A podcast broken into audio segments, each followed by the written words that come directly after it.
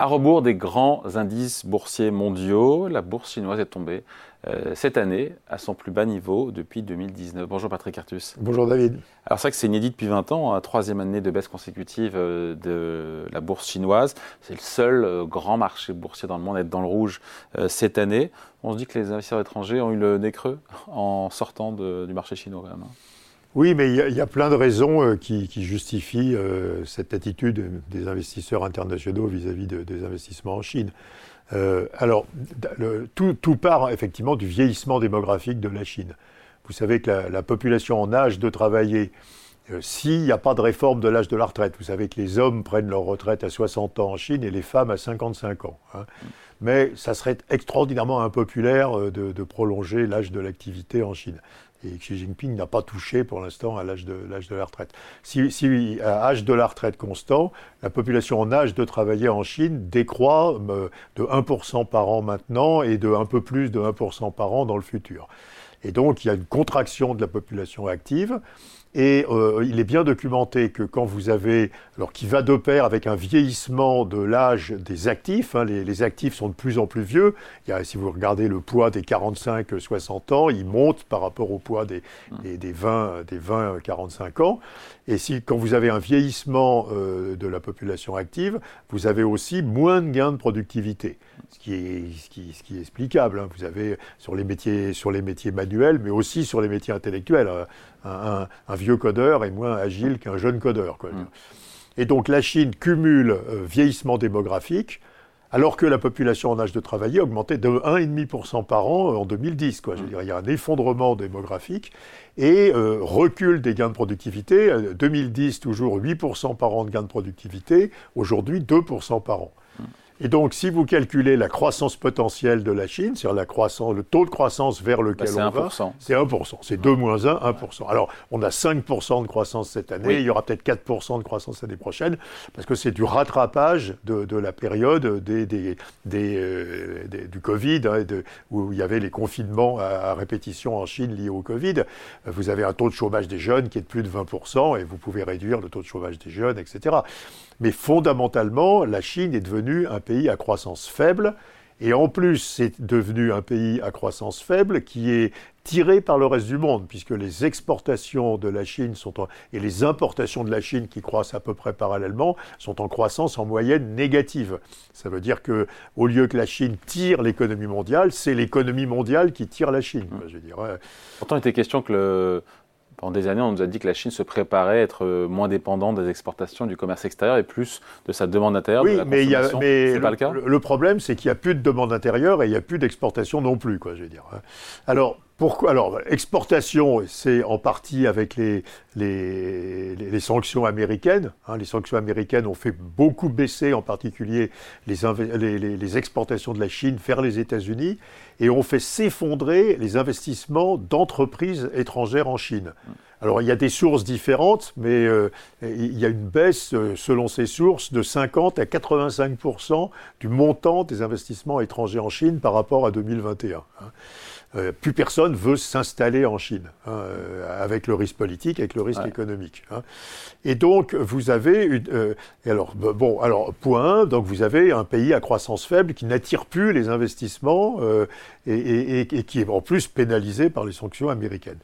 Alors, point 2, dans ce pays à croissance faible, les systèmes de retraite sont extraordinairement sous-développés et les systèmes de protection sociale pour les personnes âgées sont extrêmement sous-développés. Le système de retraite, alors qui est très morcelé, il y a des systèmes publics, d'universités, d'entreprises, de provinces, etc., paye à peu près 4 points de PIB, entre 4 et 5 points de PIB de retraite par an. En France, c'est 14. Ouais. Hein. Et donc, les Chinois ont massivement investi dans l'immobilier, dans une certaine mesure aussi en actions, pour préparer leur retraite. Et immobilier qui va mal et actions qui vont mal. Alors du coup, maintenant que la population diminue et que plein de Chinois prennent leur retraite, les Chinois sont tous vendeurs. Donc ils sont tous vendeurs d'immobilier, ils sont tous vendeurs d'actions. Et donc parce qu'ils veulent réaliser leur capital qui leur sert à consommer à la retraite.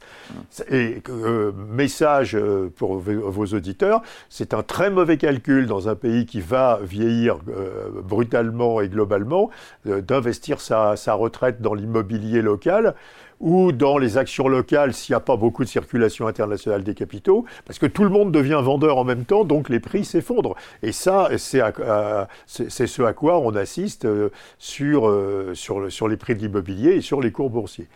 Alors, dernier point, le gouvernement chinois utilise sa vieille technique de stimulation de l'activité, donc baisse des taux d'intérêt, baisse des réserves obligatoires des banques, tentative de faire redémarrer le crédit. Ah oui, stimule l'économie, quoi. Et stimulation des investissements des entreprises ou des collectivités locales. Ça a toujours marché jusqu'à présent. Et ça ne marche plus, parce que les investissements en infrastructure en Chine, ils sont déjà faits. Vous avez des lignes de TGV partout. Il y a la production d'électricité par habitant de la Chine, elle est 6 fois plus élevée que celle de l'Inde.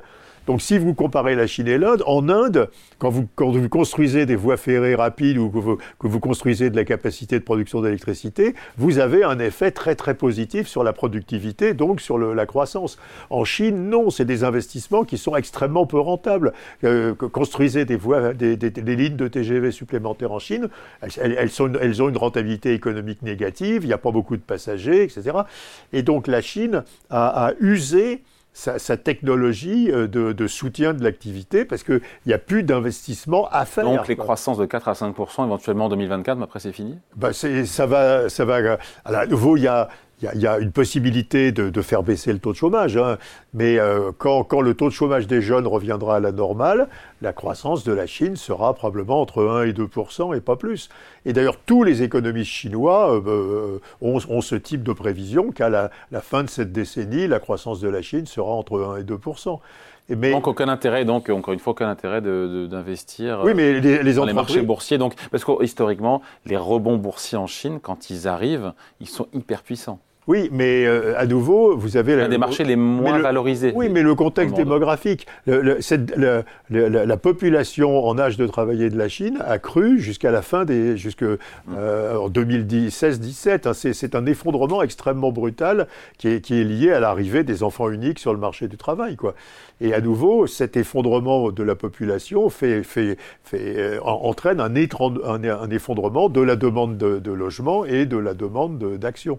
Et donc, je crois qu'il ne faut pas investir en Chine en quoi que ce soit des investissements financiers, soit des investissements immobiliers, soit des investissements d'entreprise. La seule chose que vous pouvez faire en Chine, c'est d'investir dans la gestion d'actifs.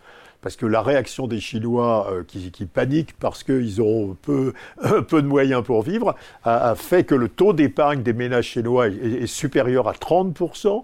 Hein, comparé au ménage américain, hein, où il est de 6%. Ouais. Hein. En France, on est à 17%. Hein, ouais. En France, on est à 18% maintenant. Ouais, ouais. Enfin, plus de 30% en Chine. Et donc, gérer l'épargne des Chinois, d'ailleurs, il y a plein de maisons d'asset management qui se sont installées en Chine pour gérer l'épargne des Chinois. Mais c'est à peu près le seul investissement raisonnable que vous pouvez faire si vous êtes un non-résident aujourd'hui. Même si les Chinois seront peut-être les grands vainqueurs dans les voitures électriques, ça vaut pas le coup d'investir dans ces... Oui, mais enfin d'abord, la plupart des pays occidentaux vont pénaliser beaucoup les voitures électriques chinoises. Il y aura des droits de douane, etc. Les Chinois devront, d'ailleurs ils ont commencé, hein, ils devront délocaliser leur production de voitures électriques. Ce sera des marques chinoises, mais produites dans des pays de l'OCDE, parce que sinon il y aura du protectionnisme de l'OCDE contre cette arrivée de voitures électriques. Allez, merci beaucoup. Explication de point de vue, signé Patrick Artus. Merci Patrick. Merci David.